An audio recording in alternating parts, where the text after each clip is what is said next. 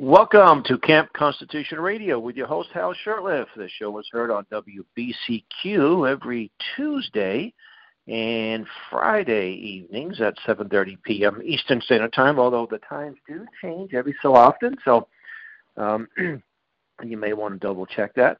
And not only can you pick it up on WBCQ out of Monticello, Maine, but you can also uh, with a shortwave, so you can also get it on our Podomatic page just go to Podomatic.com and put in Camp Constitution. You can also find it on our YouTube channel. Uh, every so often, uh, we we don't put every show up, but we put a lot of the shows. Uh, we think, and I'll probably think I'm going to put this one on. It's brought to you by Camp Constitution, which, among other things, runs a week-long family camp, and the next camp will be this year, um, July 19th to the 24th, in beautiful Singing Hills, Christian Camp and Retreat Center in Plainfield, New Hampshire, which is just a little south of West Lebanon. A beautiful venue. You can check out Singing Hills Christian Camp and show and see what the venue is. Now, this show I'm going to uh, dedicate to Dr. Clarence Gamble. Now, who is this guy, Dr. Clarence Gamble? Well, Dr. Gamble was the heir to the Procter and Gamble fortune. He was the grandson of Clarence Gamble, one of the co-founders. Uh, he traveled around the world promoting um, sterilization, eugenics, and birth control. He eventually made his way to Greater Boston. He was a he taught at the Harvard School of Public Health. He also lived in the town of Milton, Massachusetts. Nice little, uh, kind of a well-to-do town just outside of Boston, actually just right across the the Neponset River, and then you have Milton. And he was also a very close colleague of Margaret Sanger, the founder of Planned Parenthood. And to, when this show airs uh, on uh, Tuesday, but um, Monday will be the celebration of the birthday of Martin Luther King, who was known to be this great civil rights uh, advocate. And but few people know that he was the first recipient of the Margaret Sanger Award, 1966. Sanger had died at sometime either earlier in 66 or 60, 65, and there were a number of uh, a handful of people who were, received the first Margaret Sanger Award. It included Lyndon Johnson. Lyndon Johnson, who was president, was a big supporter of uh, birth control, uh, and, and so was Martin Luther King. And so, getting, but I, I, the reason why he was promoting that was uh, something called the Negro Project, which I'll get into in a few minutes. But I want to go back to Clarence Gamble and um, and um, Margaret Sanger. Uh, I was aware of this letter dated December 10th, 1939, that was addressed to that came from Margaret Sanger and uh, sent to Dr. Gamble at his home in uh, Milton. And I'm, I'm familiar with the neighborhood. So it would have been uh, in November 30th of 2018. I visited the neighborhood along with my good friend and Camp Constitution uh, instructor and colleague, Reverend Stevie Craft and we were across the street from the home. Now, I don't know who lives in this house now. It probably uh, has no connection to uh, the Gamble family, although he did have five children, and I don't know if there's still some family members that may own that, but that's really not so relevant. I just wanted to give a, a sense of authenticity to the letter. Anyway, the, the letter um, was by Margaret Sanger, and I'm going to read some of it. Uh, it's actually the I actually um, well anyway we did a video uh, with Reverend Craft reading this letter and making this commentary. It's on our YouTube channel, Camp Constitution, and it was interesting that just uh, a short distance from this house was the birthplace of George H. W. Bush. And I let Reverend Craft know it's a private residence. It's not a museum and it was just sort of a coincidence that HW died that day. He died. Uh, we did the video in the morning, late morning, and he died sometime that late afternoon uh, in Texas.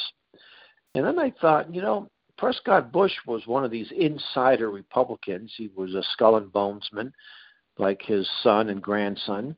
And I'm thinking, I wonder if he had any connection to Dr. Gamble. And I discovered that Prescott Bush, which you can go online and find out pretty easily, was the first treasurer of Planned Parenthood. Now, it was known as the Birth Control League, and then at some point, I think it was in the early 40s, uh, 40 or 41, that it became Planned Parenthood, and it was headquartered in New York City. Anyway, um, I was just speculating that uh, I think these two men must have known each other, and they were no doubt colleagues. And I was hoping to find some documentation. So uh, now I've been meaning to do this for a while, and things get busy. So I finally t- took the time to visit the uh, Clarence Gamble papers or the archive, which is at the Harvard uh, School, the Harvard, Harvard Medical School Library. And I this was last week. I had a chance to look at the papers, and there were three files, uh, folders. There were so many folders. In the, I don't know, maybe 20 folders in each file. And I spent about three hours there. I could have spent more time. I did not find any connection, at least in the documents that I looked at, and it was mostly correspondence. There was some birth control review uh, magazines. There was a couple of other um, uh, pamphlets and things like that. Uh, but there was um, but there was any mention of um, of Prescott Bush. But I actually found some things that were quite fascinating, quite interesting. And one of them was the original letter that was sent to Gamble. It was three pages typed on note paper, um, like a stationary note paper, sort of a small now, the one that you'll see, the one that I copied that I had, was something from the Sanger Library, and the Sanger Library was um, her papers at Smith College, which is in Northampton, Massachusetts, about an hour and a half from me here in Boston. So I'm going to share some of this stuff. And what I've done is I took about 70 pictures, maybe a few more, with my cell phone camera, which came up pretty good. I just took pictures of the letters None of this stuff, to my knowledge, uh, with the exception of another copy of the Sanger letter, has been made available to the public. So I took the letters, took pictures of them, and I put them on my, well, I should say, I put them on my Facebook page, Hal Shurtleff, but I also put them on Camp Constitution's Facebook page as a uh, as an album. So it makes it easier for people who want to do the research you know you can download you can download uh, the pictures uh, and you know where where you think you could use them. Like i say there was about 70 maybe a little less than that. But one i'd say the most damning one was the the first one just dated december 10th and uh, it just says it's good to know that you are. This is uh, to dr gamble by mrs um, margaret sanger and she's just doing some small talk here. But that uh, second paragraph, I, as to my sending suggestions to the Federation, that's the Birth Control Federation, I think it is really unfair for me to contact the different reactions. It, it only holds up definite project to have the pros and cons batted about, which makes for more chaos and confusion. And then the second page, uh, let's see here. Okay, it's page two, which is where the more damning part of the. Uh, I'm accessing it on my computer, and it's a little. Uh, here we go. Okay.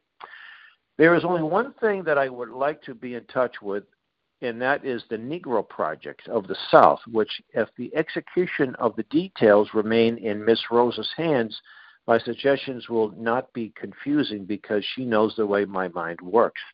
Now, let me just comment. Mr. Flores is Florence Rose, and she was the liaison to the uh, black community.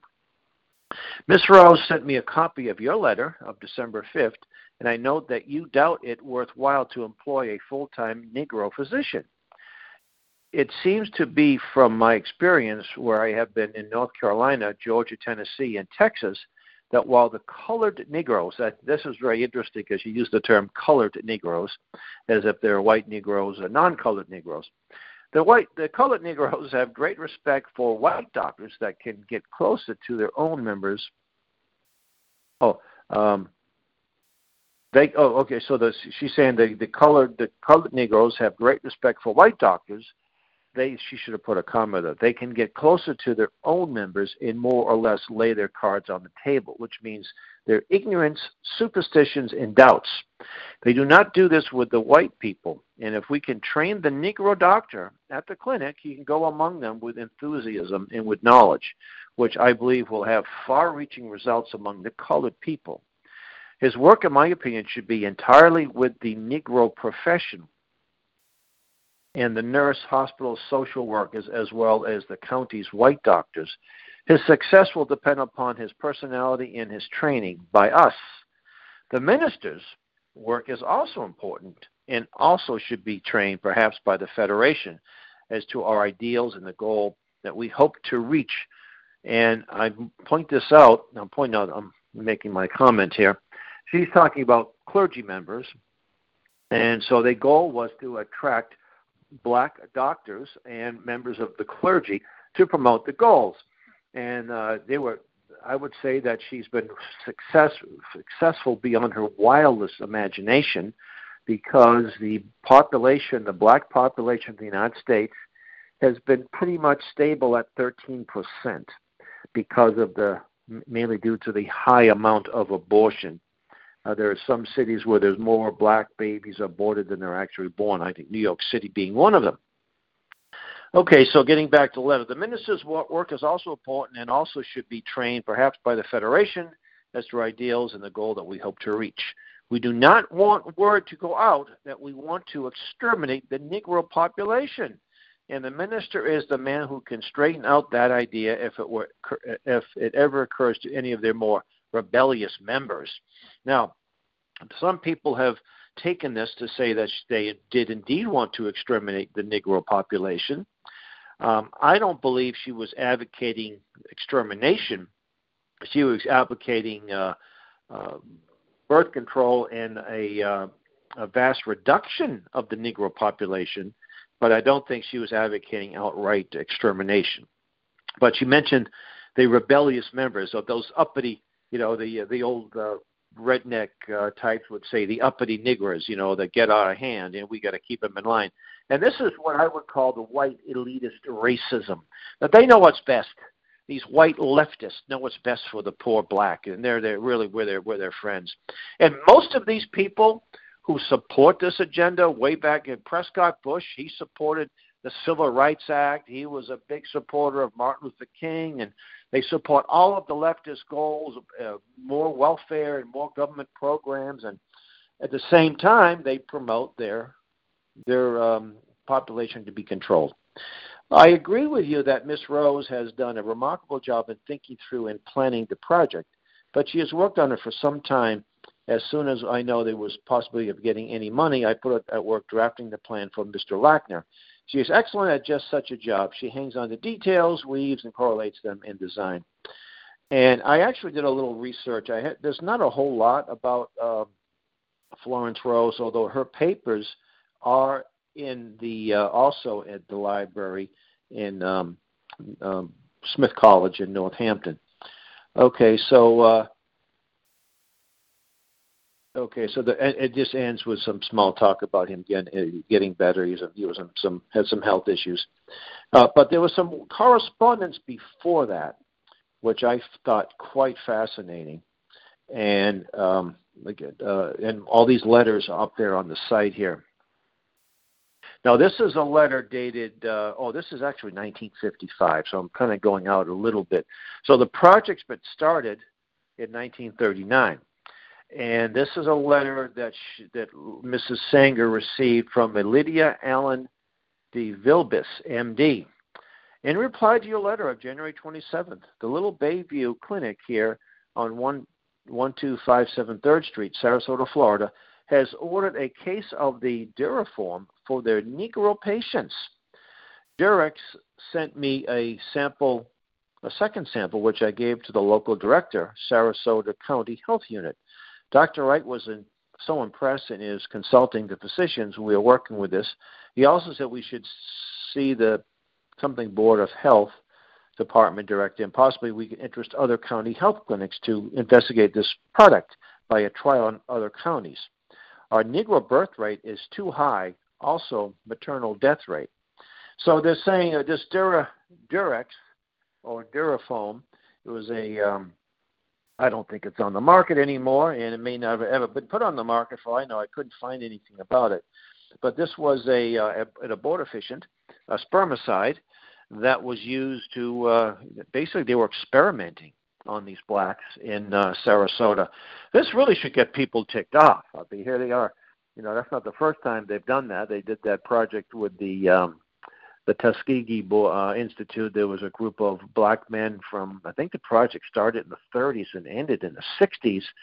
And basically, these poor guys thought they were being treated for various venereal diseases, and they weren't. They were given a placebo, and it was just to see who got better and what happened to them, what have you. It was just um, just tragic how these things happen. So, so I I think that is one of the more damning letters.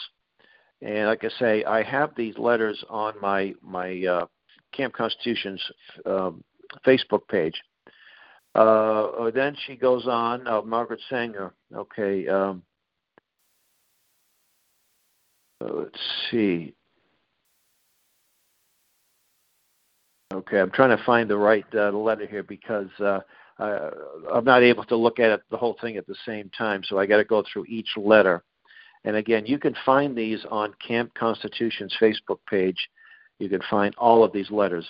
Well, let me just go into some of the letters that, that I, instead of reading them, I just going to. One of the letters, she's writing to Gamble, and she's lamenting that she doesn't really think she's accomplished much uh, because, uh, and this would be from the early 50s, she can hear the screaming and shrills of children on school playgrounds.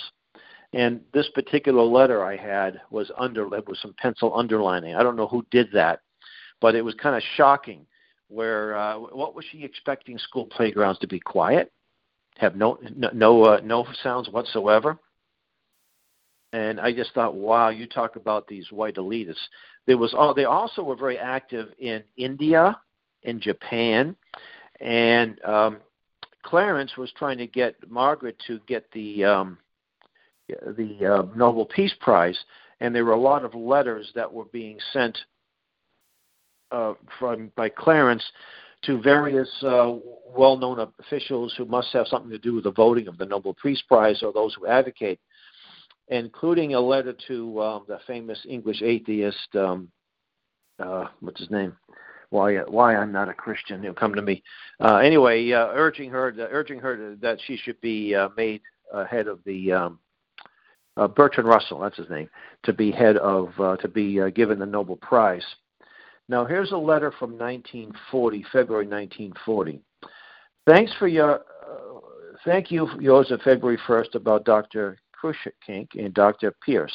Encloses a copy of my letter to Mr. Kellogg. I hope that it will, what I said about your interest in mine represents what we both feel. And let me just come down here.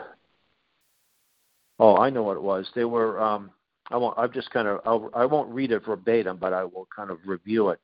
What they were saying is that their field doctor was using the money, some of the money they were getting, for general medical issues, not just birth control. And Sanger didn't think it was a good idea. Uh, what we, the money should be used strictly for birth control for the Negroes. And the doctor in the field said, "Well, look at," he said, basically, if we offer them other services, the coloreds will come flocking to our clinic. So in other words, let's get them in there on a different a bait and switch, and we'll get these people starting to get their their birth control. And there was uh, other uh, letters where they were. Uh, it was interesting too. Uh, they were there was a Japanese doctor that had invited them. General MacArthur would not have her in Japan with birth control. Now just just think, uh, World War II, millions of people were killed. Populations have been de- decimated, diminished and here they are promoting birth control in Germany and other countries in Western Europe and England and India and also Japan. They lost a lot of men, yet not enough. We still have too many people being born, according to them. Uh, so MacArthur realized that this would be uh, they would Japanese would look at it as a real negative thing. What you you want? You think there are too many of us? You want us have a, have us wiped out? So, um, but Margaret was such an arrogant individual. She wanted to meet the emperor. You know, she thought it was it was important enough. She wanted to meet the emperor. So um, anyway, and there was also some uh, some of the files may have been missing because it would be you know file three and then file five I said, where's file four? You know, it's not there. So I thought that was kind of interesting. I don't know if there were some things. I thought they would definitely pull this letter out, um, the letter that was that came to her. Um, they also talked about a. Um, here I got I get some of these. These are better. Oh, they talked about the Puerto Rican project, where they uh, they had uh, Puerto Rican women take the abortion pill. Now, the pill was something that was being developed. Uh, Dr. Sanger, uh, his major th- thrust was to uh, deal with spermicides and anything that would uh, use for birth control, diaphragms and things like that. So the pill, something that was known as the pill, didn't come on the market for a while, but they were experimenting with it in Puerto Rico. And I thought that was pretty interesting. Uh, there was about 250, 260 uh, or so Puerto Rican women that were that was being used. And uh, let me get so I've got some more Negro Project letters here. Let me just um, read these two. Like I say, there are about 70, uh, 70 letters. And Sanger also spent a lot of time in Mexico, where she was promoting abor- uh, the. Uh, now, I don't say abortion uh, I know Planned Parenthood became the largest promoter of abortion in the United States and perhaps the world, but at this point they were strictly dealing with birth control. Uh, abortion was still illegal up until, let's see, it was made legal in California thanks to Governor Reagan, Ronald Reagan, in 67 or 68. In New York State under Nelson Rockefeller, made it legal and then Roe versus Wade, the infamous Roe versus Wade that basically struck down all of the state's laws against abortion. Good old Supreme Court. Always rely on them to do the right thing. So, um, so here's a letter from uh, Clarence Gamble. And actually, one would ask why North and South Carolina does not already give such information and supplies it to their colored people. This would be birth control uh, information and while I have a great respect for Dr. Cooper, Norton, and Seibels, I do not believe that his project be directed or run by white medical men. The Federation should direct it with the guidance and assistance of the colored group, perhaps particularly and especially fortified for that formed for that purpose. I hope these few words will not cause you to worry, but doubtless you have become philosophical and feel that those on the job at 501, that's an address in Manhattan, had best run the show. And what's interesting, just this uh, these this correspondence, it almost lacked. There seemed to be very little little friendship. It was all business. Every time, oh, I'm I'm glad you're feeling better, but it was just business. You know, this is what we want to do. We got too many black people in the in the country in the world. We got too many of other these other groups, and we have to deal with this as quickly as we can. And let me see what I got here. Okay, so I got. Uh, Oh, oh, Arkansas. Yeah, uh, this was a letter s- sent by the Arkansas Eugenics Association, and it was also reference to sterilization. Now, sterilization happened in this country before it happened in Nazi Germany, because it was done here in the 20s.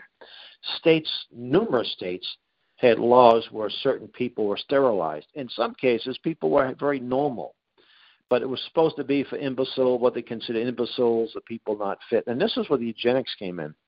The eugenics movement was to, uh, I think they used the term racial hygiene.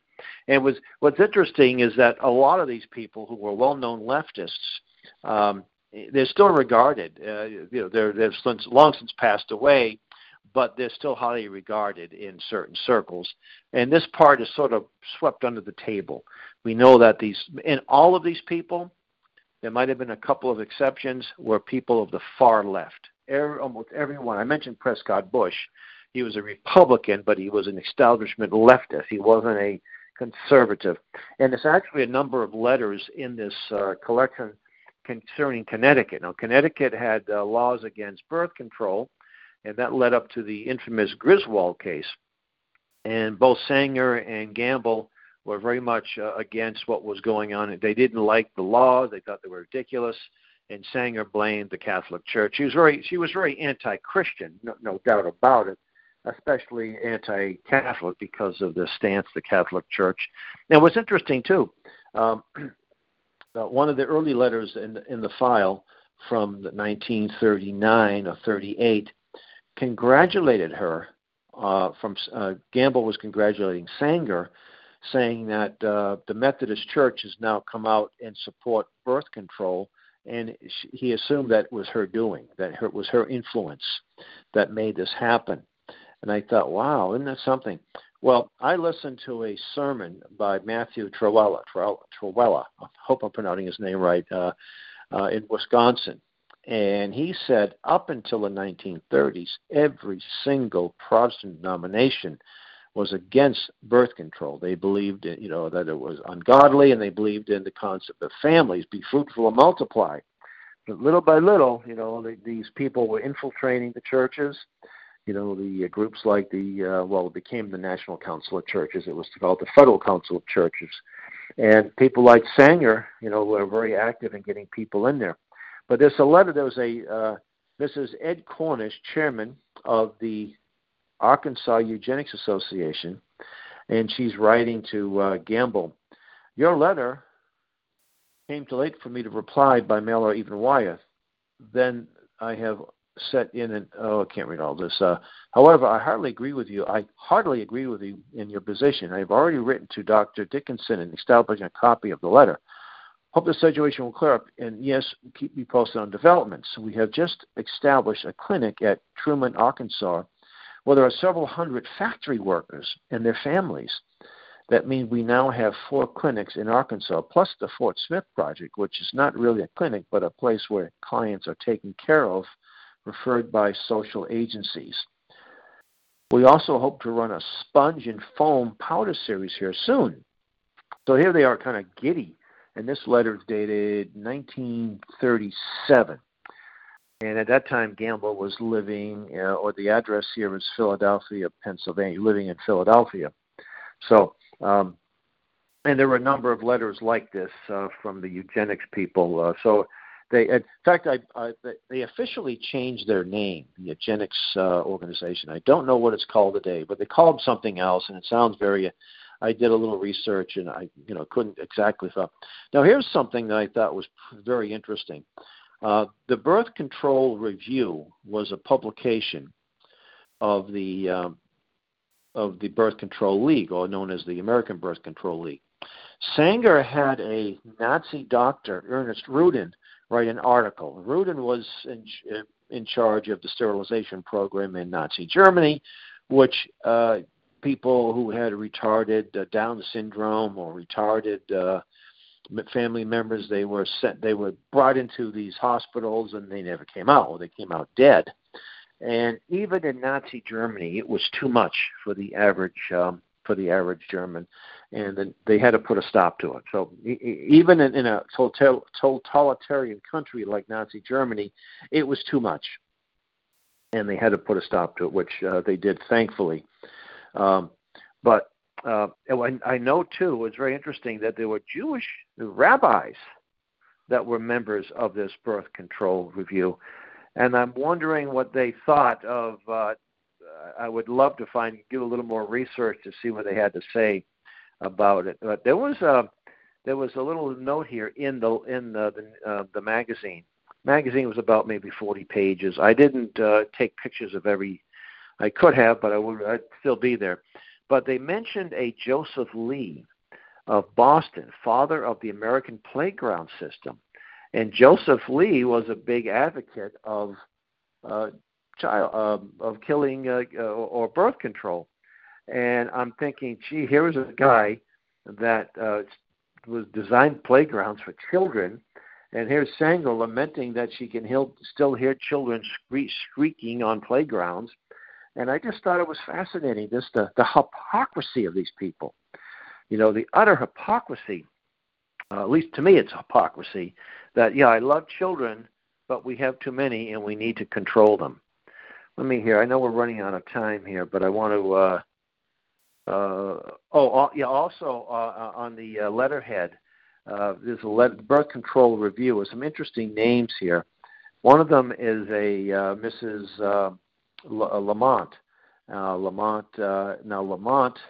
Let me see here. I board of directors here. Um, and was, this was from Connecticut. Now Lamont was the Mrs. Lamont. A lot of ladies uh, uh, on the uh, on the mastheads here, but she's actually um, the current governor. Uh, and Lamont's of uh, far leftist. In fact, uh, Lamont was uh, this particular Lamont. His dad, the the woman's husband's father. Here we go. Was very pro-fascist and actually lent money to Mussolini. His brother uh, Corliss Lamont was very pro-communist, but they were both leftist because, of course, Mussolini being a uh, being a fascist is a man of the left. And uh, so it's just interesting, my friends. And oh, and there's a Rockefeller. It's also some letters I had here of um, Rockefellers uh, that writing letters. They're raising money for the Rockefellers. And here, the American Birth Control League, you note from Arkansas, you see Mrs. Edward Cornish. So you see the uh, eugenics movement and the Birth Control League were they worked hand in hand. They were, you know, two fingers on the same hand, so to speak. So uh, we're running out of time here, folks, but I do want to encourage you to visit our Camp Constitution's Facebook page to get. You can download this information yourself, and I would just say spread it around. Um, it would be so nice to see more black, more black conservatives uh, aware of this. Most, a lot of people aren't aware of this at all, even though the information is not new. And with that, I want to thank you for listening. And until next week, may God richly bless you. You've been listening to Camp Constitution Road Radio with your host, Hal Shurtleff, heard on WBCQ The Planet.